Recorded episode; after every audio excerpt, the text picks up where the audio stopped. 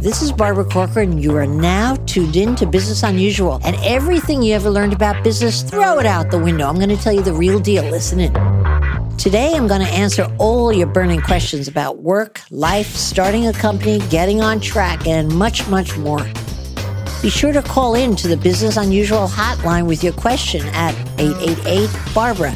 That's 888 B A R B A R A. But first, lots of people are asking me, how do you stretch your dollar right now with the end of the pandemic not very clear as to how long it's going to be going on? And so I gave that a little thought, and here are my tips. First off, there is no magic bullet. It's always tough to stretch money when you don't have enough to pay all, all of your expenses. It's stressful. And so I wish I had a magic answer, but I would suggest that you first off negotiate all of your fixed expenses. For most of us, our fixed expenses are about two thirds of everything we need to pay for. Those include mostly rental mortgage, insurance, loan payments, and utility bills. You should pick up the phone with each of those suppliers and tell them that you want to negotiate to a lower payment, a lesser amount, pay a little less now, pay more later, whatever terms you can work out. And the reason for that is because people are going to listen right now. Suppliers are very accustomed to getting phone calls. And if you are sincere in your presentation and can well express that you really have a need, they will listen and you'll be able to reduce those payments substantially. The next section of what we all spend money on is called discretionary spending. And that's only about a third of what we typically spend. But make a list of everything you spend money on with the odd things, the many little things. Because if you actually make a list and sit down and look at the list, you're going to see that a lot of it can be eliminated. And so go through it line by line and eliminate what you possibly can. Those are the best things I've thought of. I hope that's helpful to you.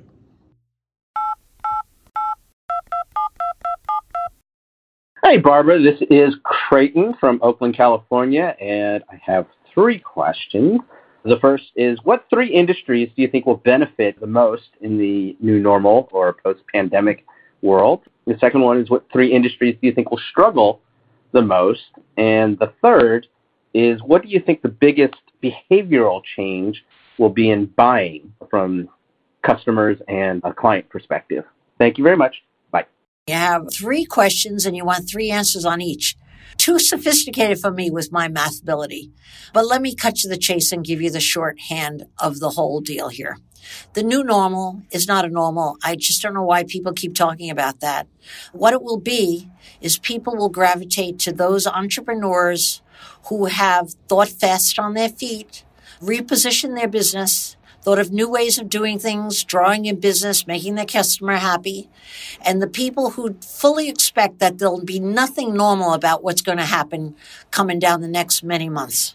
So the key here is all those industries that have learned how to innovate will be the ones that will succeed. And what will the client expect? They'll be expecting what we've taught them in the pandemic. They'll be expecting speed and delivery in a new creative fashion. And unless you're that entrepreneur that can deliver that, the client is going to move on to someone who can. And that's going to apply across all industries. No special industry is going to get ahead more than the next. Every industry, every business is led by an entrepreneur. And if you want to know who's going to succeed, look at the head, look at the entrepreneur and how well they've innovated while most of the other entrepreneurs have sat back and waited this thing out. Hi, Barbara. My name is Danielle. I'm calling on behalf of my husband, who is the head chef. I'm calling from Toronto, Canada, actually, and due to this pandemic that's been going on the last few months, my husband just found out that his restaurant is going to be closing for good. He's been thinking for a long time about opening up his own business, more specifically, a food truck. It's been his dream for some time now, and I'm thinking this could be a blessing in disguise for him if this is something that he's seriously thinking about doing, do you have any advice about this? Because opening up any kind of business is very, very hard and very expensive. Any thoughts on that? Can you give me any advice? I would appreciate it. Again, my name is Danielle and I'm calling from Toronto, Canada. Thank you. I want to know why your husband's not calling Danielle, honestly. But nonetheless, you sound like a loving, doting wife, and you have his concern foremost in your mind. So I'll use you as his messenger. Here's my message back to your husband. The best things in life happen when you look back at them and realize they were a result of something that went wrong. So if his restaurant is closing, I say that's the universe speaking that he should get on and yonder and do something else. So far as opening a food truck, it's a great first business for a lot of people, but it's a lot of work. I hope you realize that the old eight or 10 hour shift that I used to do will turn into 14 or maybe even 16 hours a day because I know the food truck business because I've invested in a few of them. What I would suggest you also pause a bit and have a look at, or your husband have a look at, or together you do it.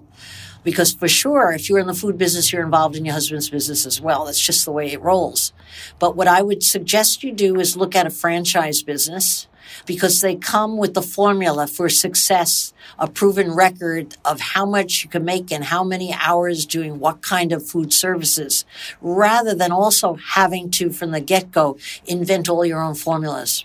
So if he wants to go out on his own on a food truck, why not roll it out?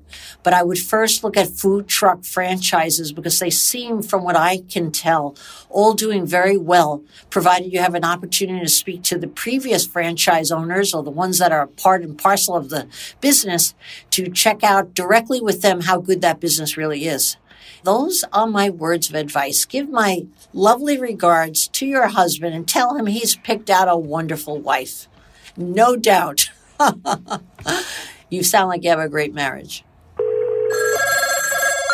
It's Barbara. Just call her. It's Barbara. Hello, this is Barbara. Hi, Barbara. My name is Eric, and I run a small video production company in Chicago. We get most of our business from corporate events and weddings, which of course have been canceled or postponed for the foreseeable future. What can I do to bring in more business while things are largely shut down? Thanks. Hey, Eric, here's the skinny. You're stuck in your head. That's the only stuck that you really have right now. You had a business that was successful in a field that was growing for 16 years. And I get it that you closed it down because you were the endangered species and put on hold. But that's no excuse not to get going, getting started again.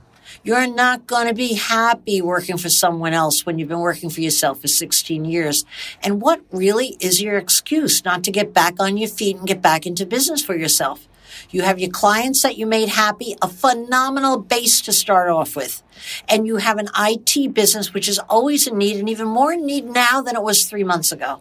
So I say you're going down the wrong path. Just open your business up again, give yourself a new start and get going. You're not going to be happy getting a job somewhere else. And the reason you're not getting the job, by the way, is because you sense you're not going to be happy and you're probably not even putting your whole heart and soul into it.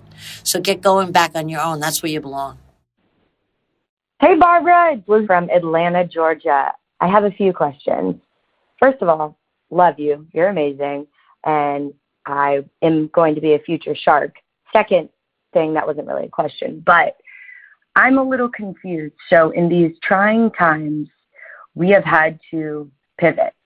And a lot of the times when I'm figuring out with my team if I should pivot or not, what we should do, it doesn't feel authentic to me. I find myself not really following through with things because I've pivoted, even though it's still on track of what we're doing, it still feels non authentic to me. And so I'm wondering how do you navigate those feelings in times of these? How do you know that you're doing the right thing? A, to pivot your business, B, to even launch a new product, or C, to just completely go in a different direction. I would love, love, love to hear your advice on that. And I'm so excited to talk with you. You're the best. Love you. Bye. Hey, Lizzie, the truth is you have your own answer here. You keep saying you're pivoting your business, but you say it feels non authentic to me. Pay attention to yourself there. What that means is it doesn't feel real. What that means is you don't really believe that what you're doing is probably going to work. Okay. So pay attention. You're the head of the business. And if you're pivoting into areas that you don't think feel authentic, they're wrong. So get rid of it. Here's what I would do instead. I would simply look at my business and think, what am I lacking? What I wish I could do better? Very often that turns into people you're lacking. So ask yourself what talent you're lacking, what people you're lacking, and what authentically in your soul feels right as to what you should be doing. And what you should be doing in any business at any given period of time is meeting the challenges and the changes that you're hearing from your customers. Get in touch with them. Listen hard. What are they not getting from you? And then think, okay, how can I re-equip my business to give them what they need? That's a little different than pivoting. Pivoting sounds to me like nonsense talk, okay? Uh, be authentic to yourself. You're going to have those answers. Just listen to your customer and simply ask yourself, what's my business lacking to meet their new needs? And get busy on that, and you'll feel as authentic as you want to feel.